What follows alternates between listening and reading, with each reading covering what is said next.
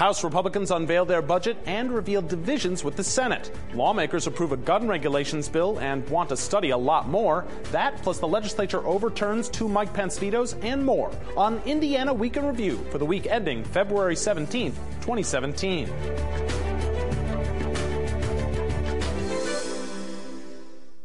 Ice Miller is proud to support Indiana Week in Review.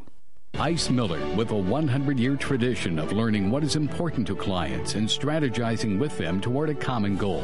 Today, Ice Miller continues its commitment to help clients build, grow, and protect their interests. More at icemiller.com. This week, House Ways and Means Chair Tim Brown rolled out his caucus's roughly $32 billion two year proposed state budget. Last week, House Republicans changed their road funding plan, House Bill 1002, to immediately shift all sales tax on gasoline to pay for roads. That opens up a $600 million hole in the general fund. The House Republican budget, House Bill 1001, includes a $1 per pack cigarette tax increase, which would generate more than $570 million in the next two years. While budget author Representative Tim Brown says the cigarette tax money will go specifically to Medicaid, he notes that it helps free up dollars in the general fund. It helps us build our structurally balanced budget and makes uh, 1002 and 1001 work together. But Senate budget architect Luke Kenley doesn't like shifting the sales tax on gasoline, and he calls the cigarette tax hike problematic when also trying to raise fuel taxes. I think that's a plug number to try to help diminish the problem you get into with the sales sales tax on gas issue. How big a divide is there between House and Senate fiscal leaders? It's the first question for our Indiana Week in Review panel Democrat Ann Delaney, Republican John Hammond, John Schwantes, the host of Indiana Lawmakers, and John Ketzenberger, president of the Indiana Fiscal Policy Institute. I'm Indiana Public Broadcasting State House reporter Brandon Smith. Ann Delaney, is Luke Kenley going to tear Tim Brown's budget to shreds? Yes. okay, obviously, yeah. I mean, there are a lot of there are a lot of issues with that budget. It, it, you know, first of all, it doesn't provide enough road funding. I know the gas tax bill is still out there independently, but it doesn't provide sufficient road funding. The increase in education doesn't go to any of the inner city schools. So, I mean, there are problems with that budget that are substantial. So, I expect that when it's through the Senate, you're not going to recognize it. I mean, oh. the, the budget always looks a little different when it comes back from one oh, house absolutely. to the other. But I was talking to lawmakers right. who think this is going to look very different. Are they right? You know, I don't know how different. I think to set it up in a negotiating posture for the final days of the General Assembly, maybe. I think the House budget is a very responsible budget in the middle of a, a kind of a tough revenue cycle for the state. We may get a better uh, revenue forecast in April that helps these guys in the second year of the biennium make this work. But I do think uh, they've done a great job, and this is where I differ with Ann, of course, on trying to lay out a long term road funding proposal that does make sense, finds its way into a kind of a balanced situation. and does have to straddle between uh, the transportation funding piece and, of course, the, the budget bill itself. To that end, obviously, this is a little different year in that you're not just dealing with the budget, which is big enough on its own, but you're trying to really combine that with the other big piece of legislation, the road funding bill. And there seem to be significant disagreements that have been bubbling up and really spilled over the top of that pot uh, with the reveal of the House Republican budget this week. How how much of a wrinkle does that throw into this whole process? It's a wrinkle. It's a, it's a pothole, chuck hole, whatever you want to use as a metaphor for this. Uh, and it, it, it is a bit surprising, I guess, because the suggestion, the conventional wisdom was that there was widespread uh, agreement, and I think there is still to a large extent, that something needs to be done about Indiana's roads and bridges and that the fix should be long term. But in terms of how to achieve that, as has been pointed out here, there is, I think, a surprising wrinkle. Uh, and it really, it's a, there's a philosophical question here. We, we have the House Republicans who have effectively adopted the, the belief that the best way to, uh, and the cleanest and clearest way to sell this is to say that these are dedi- would be dedicated funds effectively. If you're pumping gas at, at the gas pump, you know that that tax money is going to go to the roads you're about to, right. to drive on. Which is a big advantage. Which is a big advantage because we public. say that, right. you know, generally yeah. think that people want right. to, you know, people if, if my dollars can go to they, X, they Y, or Z, yeah, well, they already I'm thought it. that. And so, and of course, that hasn't been the case. So, but then the other side of it, as, as suggested here, is that it's a diminishing um, a pot of money if you look at cigarette taxes, because if you succeed with your stated uh, health policy, which or social policy, which is to diminish smoking, guess what? You're going to have less and less revenue. A big part of the, the biggest part of the budget is K 12 education. 1.1% increase in the first year, 1.7% increase in the second year.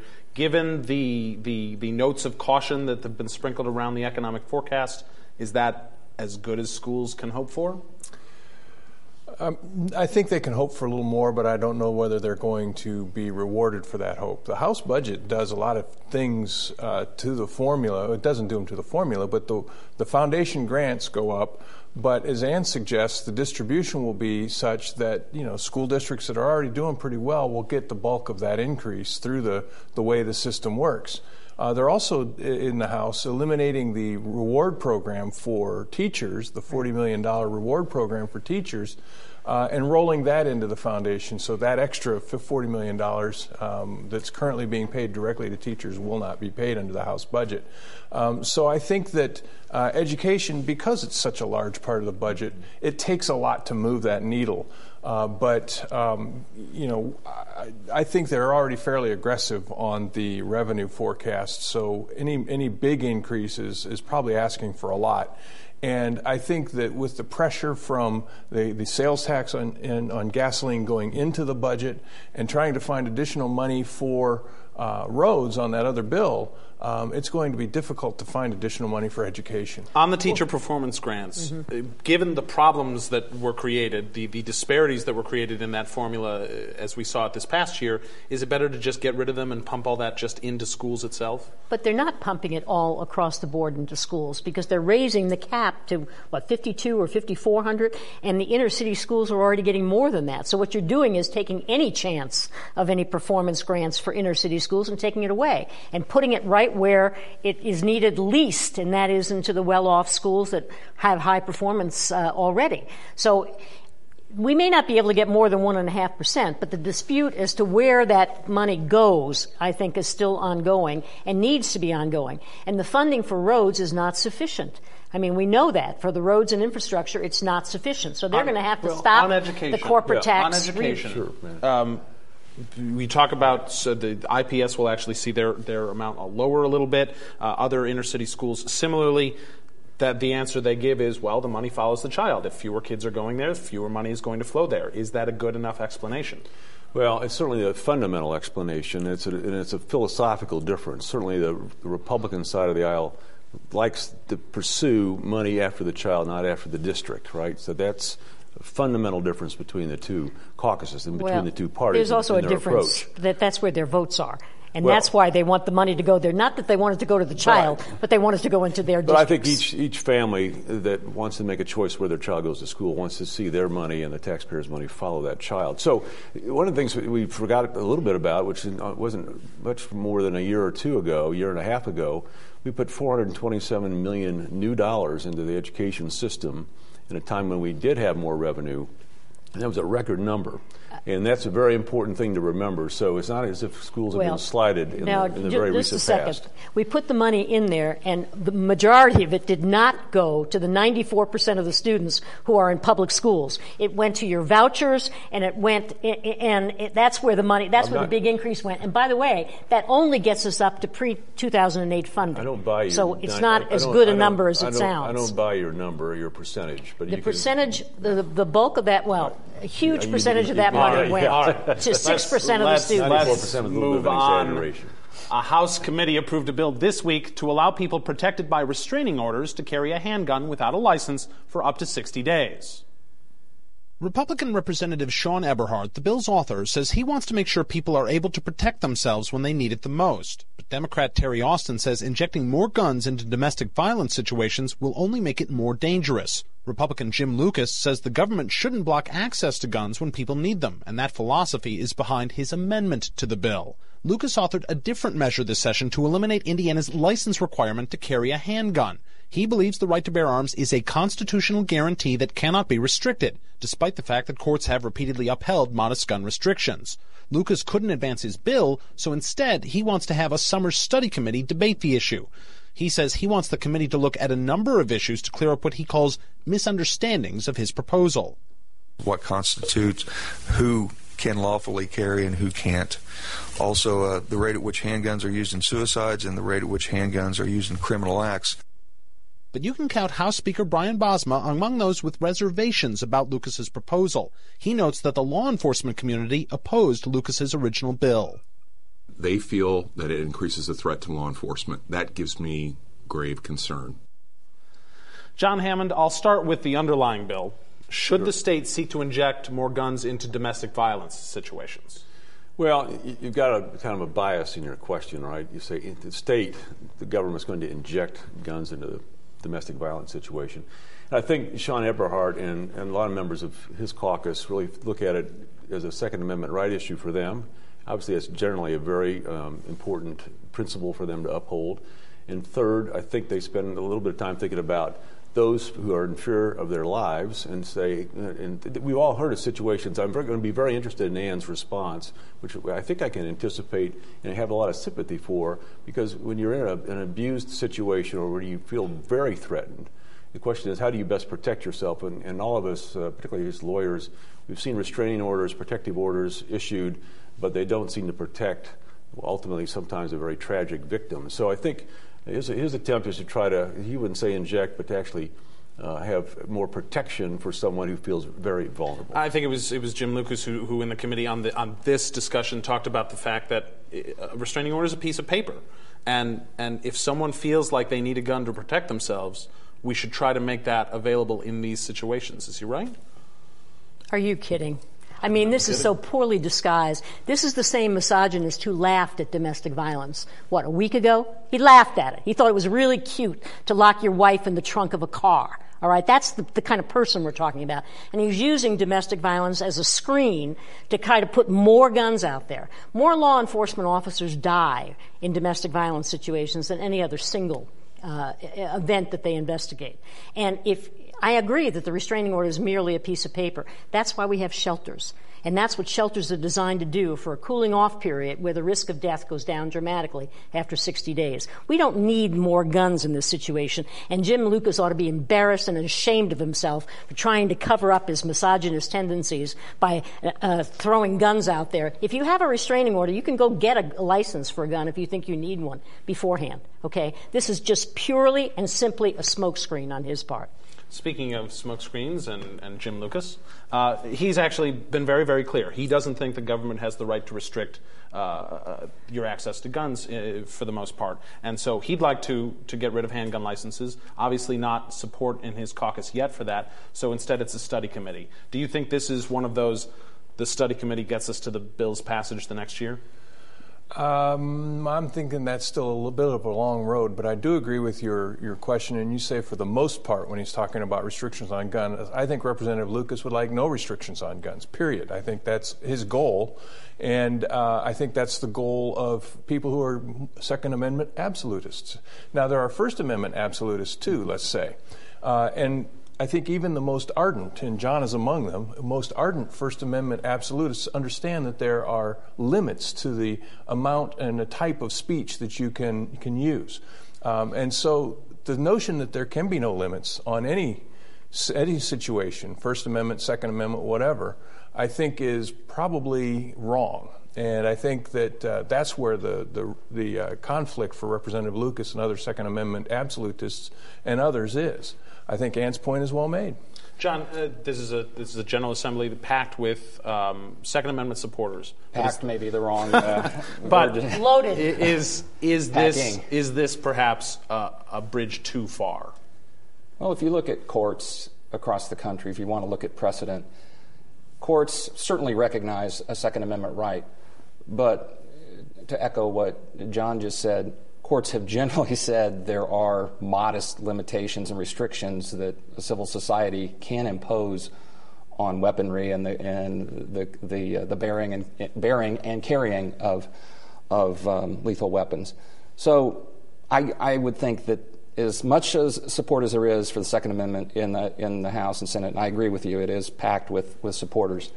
Uh, on that particular issue and a few other areas, uh, for instance, the notion of, of, preventing public colleges and universities from barring uh, students Guns from having uh, gun prohibitions yeah. on their campuses, which comes down almost to uh, you know the autonomy of, of uh, these educators and the administrators in those on those campuses to make decisions that they deem to be in the best interest and in the, the best uh, yeah because we've seen that bill safety. the last couple and then again with this one where the sense if you look at this I, am no expert as so many others are uh, in domestic violence uh, and having run the shelter but it seems to me you want to get guns away from the situation in all regards uh, um, no. But I, I, there is, it, suggests that the, the, that the restraining orders are really basically it's an acknowledgement that the system, as it's set up, doesn't afford any protection. Right. Well, that it, you have to I take it into your own. I disagree with that. I disagree with that. The restraining orders well, do offer protection. I'm saying this, they, they, they, do, to, but there's sometimes they, they don't offer the ultimate protection. They cannot save a life when it's really no. And if somebody is is somebody who is a domestic violence perpetrator right. who is obsessed with the use of guns, okay, or makes a specific threat to kill, that's where a woman needs to be in a shelter. Okay, she does not need to be trying to protect herself. This is not the Wild West. And, and I no, think Jim Lucas and, and keeps cer- forgetting that question. Well, I certainly, you know, I think we all agree if we had more shelters and you could get more people educated, well, then maybe there, that's that where we ought to be putting the resources. Thing. But in the meantime, we, in we the don't meantime, we people. don't need time more now, guns. Time now yeah. for viewer feedback. Each week we pose an unscientific online poll question in conjunction with our Ice Miller email and text alerts. This week's question: Should Indiana eliminate its license? Requirement to carry a handgun? A, yes, or B, no, or C, let's wait for the results of that study committee. Last week's question should Joe Donnelly vote against President Trump's Supreme Court nominee? 26% say yes, no comes in at 74%. If you would like to take part in the poll, go to wfyi.org slash IWIR and look for the poll. The Senate this week voted to override former Governor Mike Pence's final vetoes. Lawmakers last session approved a bill to delay any new state environmental regulations that are stricter than federal rules, except in emergencies. Former Governor Mike Pence vetoed that measure last year. House Speaker Brian Bosma acknowledges thinking about the optics of overriding the veto of the now sitting vice president, but says it's a matter of timing. We had different circumstances uh, when that bill was uh, vetoed. We just discovered that there were some serious lead issues in some of our elementary schools here in Indiana. The legislature also overrode the veto of a measure that deals with private university police department records. The 2016 legislation would make some of these subject to public records requests, similar to any other police department in the state. The bill also shields some records from the public. John Ketzenberger, Speaker Bosma played it off on timing, but how does this reflect on Mike Pence? Well, I think the Speaker is right, and it's accurate in his position, but the perception is going to be, and has been since the House first overrode those vetoes, that this is an erasure of Governor Pence's legacy. Um, I think combined with the actions that Governor Holcomb took last year, or last week rather, on um, several issues, then that's the popular perception that uh, the state is going in a new direction. And um, I think in that case, it, it to the outside, it looks rather reflects rather poorly on Governor uh, Pence. On the two issues, one was uh, Flint, Michigan, and some lead issues. The other one was an ongoing court case that's since been resolved. Is this is it just coincidence? I think so. I, because keep in mind, these are not two issues that Mike Pence held near and dear. I mean, it's not as if they, these he, he ran for office championing uh, his, these positions or said this, you know, announced them in a State of the State address. He just had these were bills that came down the pike, and in his role as governor, decided it wasn't smart policy. In the case of the environmental concerns, it was on the heels of the Flint, Michigan water mm-hmm. debacle, and he wanted to make sure and was advised by the Indiana Department of Environmental right. Management that they needed the flexibility in, in between sessions, because we don't have a full time legislature, right. to act quickly. And in the other one, Mike Pence, you keep in mind, was a fairly active supporter of, of media rights and, and public access issues, a longtime supporter of the, the, Shield law for journalists, along with Dick Lugar when he was in the, in the Senate. Um, and so uh, I think he was saying uh, what a lot of people would say, maybe not the Supreme, Indiana Supreme Court, but a lot of others in courts in other jurisdictions would say, which is if you're going to equip someone with the ability, the authority, the sanctioning to, to take someone's liberty away, by that I mean arrest them, put them in the back seat of a car, even right. temporarily, put handcuffs on them, mm-hmm. uh, bear a gun that you can take someone's life. You have to be. You need. You're a sworn. You're a sworn gun. officer. And therefore, you should be subject to public records law. Now, if this you're a private is, school and you have a private security agency, just somebody back, that's a different issue. These are sworn officers. I'm this is about. this is maybe reality versus perception, but perception is is important in politics. Is this reflect poorly on Mike Pence? These two actions by the General Assembly do not, in my view, um, for the reasons that John stated. I think they're specific to each of those two issues. things have changed in certain circumstances, particularly related to the environmental piece.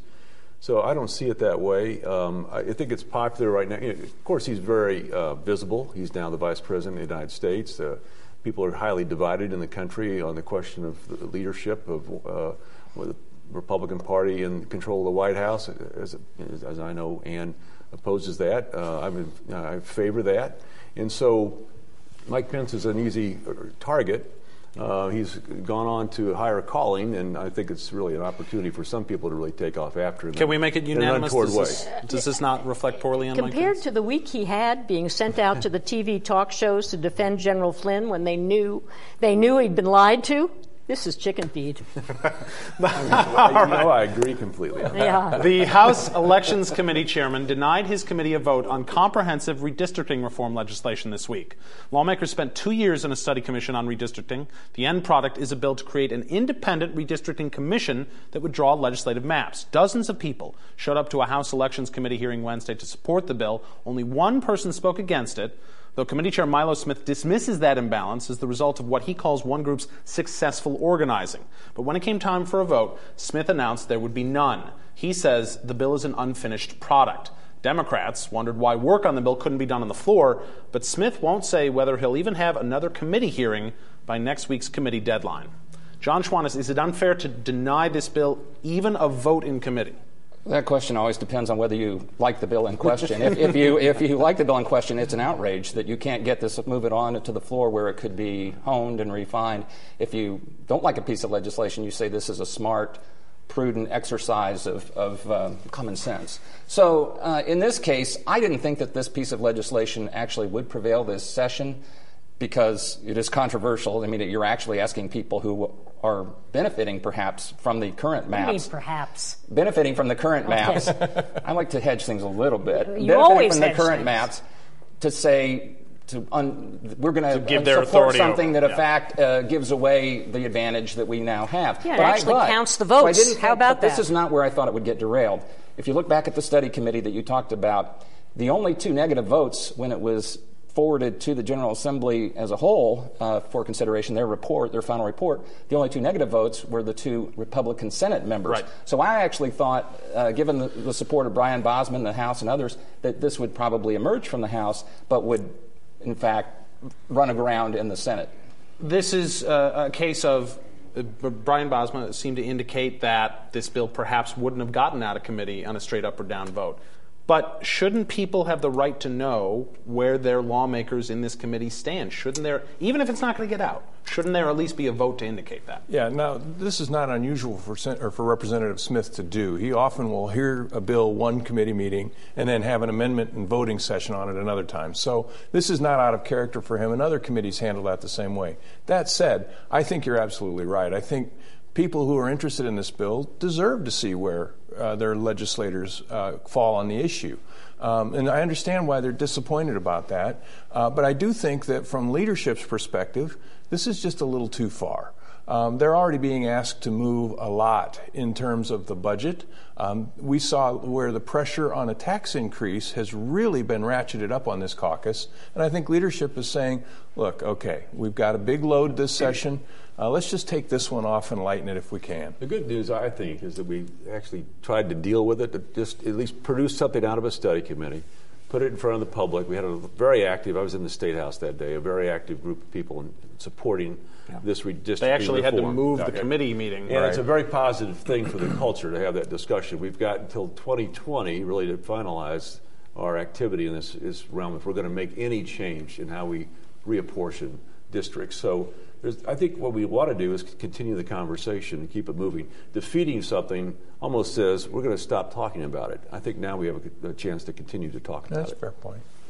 Is we don't have till 2020. The districts have to be redrawn before 2020 so that people can file before the legislative session is over. So you're actually talking no, about a couple of yeah. You've got to have. You've got to know. Yeah, they've already been drawn. Yeah, they'd be they'd be redrawn in 2021 after the decennial census, yeah. right? Oh, that's right. right. You're right. I yeah, there we go. Yeah. That's right. But you're I understand right. your but, thinking. Yeah, but my, right. my thinking is we you still have need until 2020 to kind of get there. To, you've got to get there. You've got to get the districts done, decisions, and uh, it's high time we. Uh, obviously, this is the way the districts are drawn drawn is completely lopsided and it needs to be reformed and it needs to be reformed by a commission. And the fact that there's bipartisan support for that commission indicates that the vote needs to be taken. Right. The districts are drawn according to law and uh, the criteria. Uh, and they've been upheld. They have up, been, which have has been not upheld. gone up to the Seventh Circuit yet. And in view of the uh, the Wisconsin decision, I'll that may be next on the agenda. I'll anticipate a favorable ruling. Oh, I wouldn't if I were you, because they didn't in Wisconsin.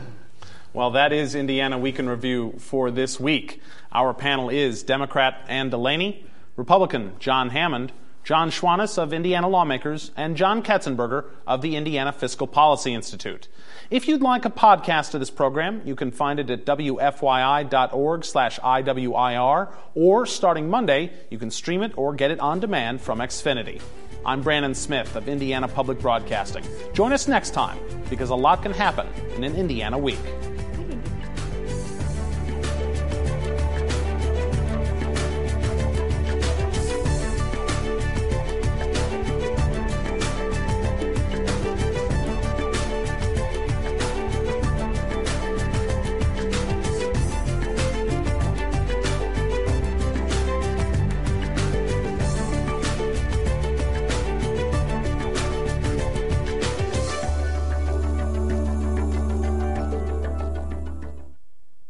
Ice Miller is proud to support Indiana Week in Review. Ice Miller, with a 100 year tradition of learning what is important to clients and strategizing with them toward a common goal. Today, Ice Miller continues its commitment to help clients build, grow, and protect their interests. More at icemiller.com.